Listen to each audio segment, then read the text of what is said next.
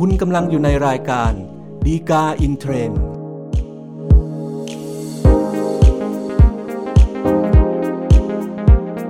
สวัสดีครับท่านผู้ชม ท่านผู้ฟังทุกท่านนะครับ พบกันอีกครั้งกับรายการฎีกาอินเทรนด์รายการที่นำสาระดีๆ จากคำพิพากษาศาลฎีกา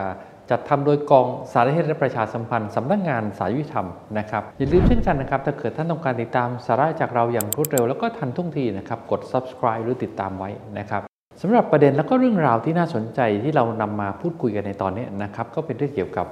การใช้สิทธิ์ของเจ้าของกรรมสิทธิ์นะครับซึ่งปกติแล้วเนี่ยเจ้าของก็ย่อมมีสิทธิ์อย่างเต็มที่นะครับที่จะใช้อำนาจที่ตนเองมีอยู่นะครับเป็นเจ้าของที่มีกรรมสิทธิ์เหนือทรัพย์นะครับแต่ว่าบางครั้งเนี่ยจะเกิดปัญหาขึ้นมาได้ว่าถ้าเกิดการได้สิทธิ์ของเจ้าของนั้นเนี่ยนะครับอาจจะยังไม่ได้ทำกระบวนการขั้นตอนต่างๆ ครบถ้วน ก็จะทำให้เกิดปัญหาว่าถ้าเช่นนั้นเนี่ยตัวเจ้าของจะมีสิทธิ์ ที่ใช้สิทธิ์ของตัวเองเนี่ยได้บริบูรณ์หรือว่าครบถ้วนมากน้อยแค่ไหนนะครับ โดยประเด็นที่เราจะนำมาพูดคุยกันในตอนนี้นะครับก็จะเป็นปปัญหาที่ว่า ถ้าเกิดผู้ที่ซื้อทรัพย์จากการขายทอดตลาดที่ชำระราคาแล้วนะครับ แต่ยังไม่ได้จดทะเบียนโอนเนี่ยจะมีสิทธิ์ฟ้องขับไล่ผู้ที่อยู่ในทรัพย์นั้นเนี่ยได้หรือไม่นะครับก็จะเป็นปัญหาที่เรานำมาพูดคุยกันในตอนนี้นะครับสำหรับเรื่องราวที่เกิดขึ้นนะครับ ก็สมมุติว่ามีนายหนึ่งนะครับ ก็ได้ไปกู้เงินจากธนาคารแห่งหนึ่ง แล้วก็จดทะเบียน จำนองบ้านแล้วก็ที่ดินของตัวเองเนี่ยเป็นประกันการกู้เงินจากธนาคารที่ว่านะครับ แต่สุดท้ายเนี่ยในหนึ่งก็ผิดนัดชำระหนี้นะครับ เป็นเด็กธนาคารเนี่ยก็มาฟ้องในหนึ่งเป็นคดีที่ศาลจนสุดท้ายเนี่ยศาลก็มีคำพิพากษาให้ในหนึ่งแพ้คดีนะครับ ธนาคารก็บังคับคดีแล้วก็บังคับจำนอง โดยการยึดบ้านแล้วก็ที่ดินที่จำนองไว้นะครับ ซึ่งบังเอิญเป็นบ้านที่ในหนึ่งอาศัยอยู่ด้วยเนี่ยออกขายเท่อตลาดนะครับ ก็ในการขายท่อตลาดปรากฏว่าใน2นะครับก็เข้ามาประมูลซื้อบ้านแล้วก็ที่ดินแห่งนี้ไว้ได้นะครับในราคา 2 0 0 0 0 0 บาท พอมีการเคาะไม้ขายท่อตลาดแล้วเนี่ยใน2ก็ชำระราคาเรียบร้อยเพียงแต่ว่าตัวใน2เนี่ยยังไม่ได้ทำการไปจดทะเบียนที่สำนักงานที่ดินเพื่อเปลี่ยนชื่อตัวเองเนี่ยมาเป็นเจ้าของกรรมสิทธิ์เหนือบ้านแล้วก็ที่ดินแห่งนี้นะครับแต่ว่าใน2ก็มาฟ้องใน1เป็นจำเลยเสียก่อน โดยการฟ้องขับไล่นะครับ ก็เป็นที่มาของการโต้แย้งเรื่องอำนาจฟ้องของในหนึ่งนะครับในหนึ่งก็อ้างว่ากรณีอย่างนี้เนี่ยแม้ว่าในสองจะซื้อจากการขายเท่าตลาด แต่ว่า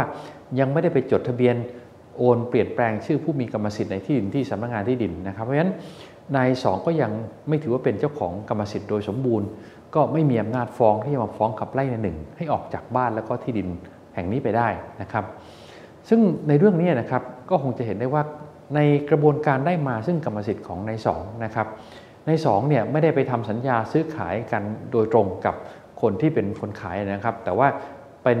การไปซื้อมาจากการขายทอดตลาดตามคำสั่งของศาลนะครับ โดยในการซื้อมาเนี่ยก็ไม่ปรากฏข้อเท็จจริงว่านายสองเนี่ยรู้เห็นข้อเท็จจริงอะไรเป็นพิเศษเกี่ยวกับการขายทรัพย์แห่งนี้นะครับที่ทำให้เห็นว่าตัวในสองเนี่ยกระทำการโดยไม่สุจริตเพราะฉะนั้นในลักษณะของการได้กรรมสิทธิ์มาในวิธีการ ลักษณะอย่างนี้นะครับประมวลกฎหมายแพ่งและพาณิชย์มาตรา 1330 นะครับก็จะกำหนดให้ความคุ้มครองตัวผู้ได้สิทธิ์มานะครับว่า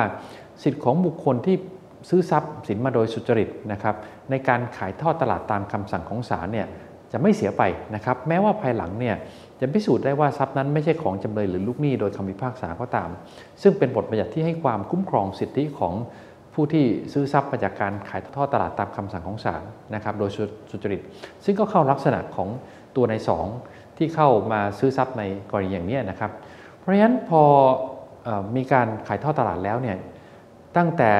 วินาทีที่เจ้าพนักงานบังคับคดีเนี่ยข้อไม้ขายทอดตลาดเนี่ยมันก็ถือว่าการขายทอดตลาดอันนั้นเนี่ยเกิดขึ้นโดยสมบูรณ์แล้วถูกไหมฮะเพราะฉะนั้นพอใน 2 ไปชำระราคาซึ่งเป็นเงิน 2 0 0 0 0 0 บาทในคดีเรื่องนี้นะครับ ครบถ้วนแล้วนะครับ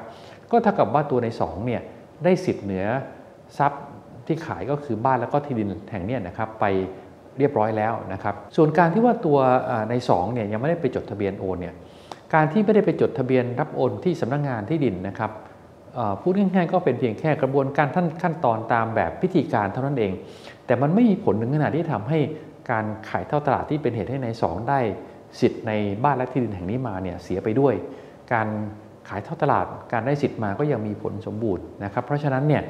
นายสก็เลยมีอำนาจที่จะมาฟ้องนายหนึ่งให้ออกไปจากบ้านและก็ที่ดินที่ตัวเองซื้อมาจากการขายท่อตลาดได้นะครับเพราะฉะนั้นในเรื่องนี้คงพอสรุปได้สั้น ๆ ง่าย ๆ นะครับ ว่าผู้ที่ซื้อทรัพย์จากการขายท่อตลาดตามคำสั่งของศาลโดยสุจริตที่ได้ชำระราคาครบถ้วนแล้วนะครับ ก็มีอำนาจที่จะฟ้องขับไล่ ผู้ที่อยู่ในทรัพย์นั้นได้นะครับ แม้ว่าจะยังไม่ได้ไปจดทะเบียนรับโอนทรัพย์นั้นมาก็ตามนะครับ ถ้าท่านต้องการดูข้อเท็จจริงข้อมูลเพิ่มเติมนะครับ ดูได้จากคำพิพากษาสารดีกาที่ 1747ทับ2566 ครับ ก็เป็นครบถ้วนครับสำหรับรายการดีกาอินเทรนในตอนนี้นะครับ พบกันใหม่ในตอนหน้าครับ สวัสดีครับ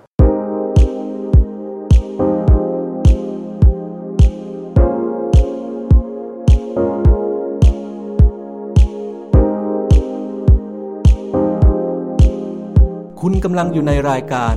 ดีกาอินเทรนด์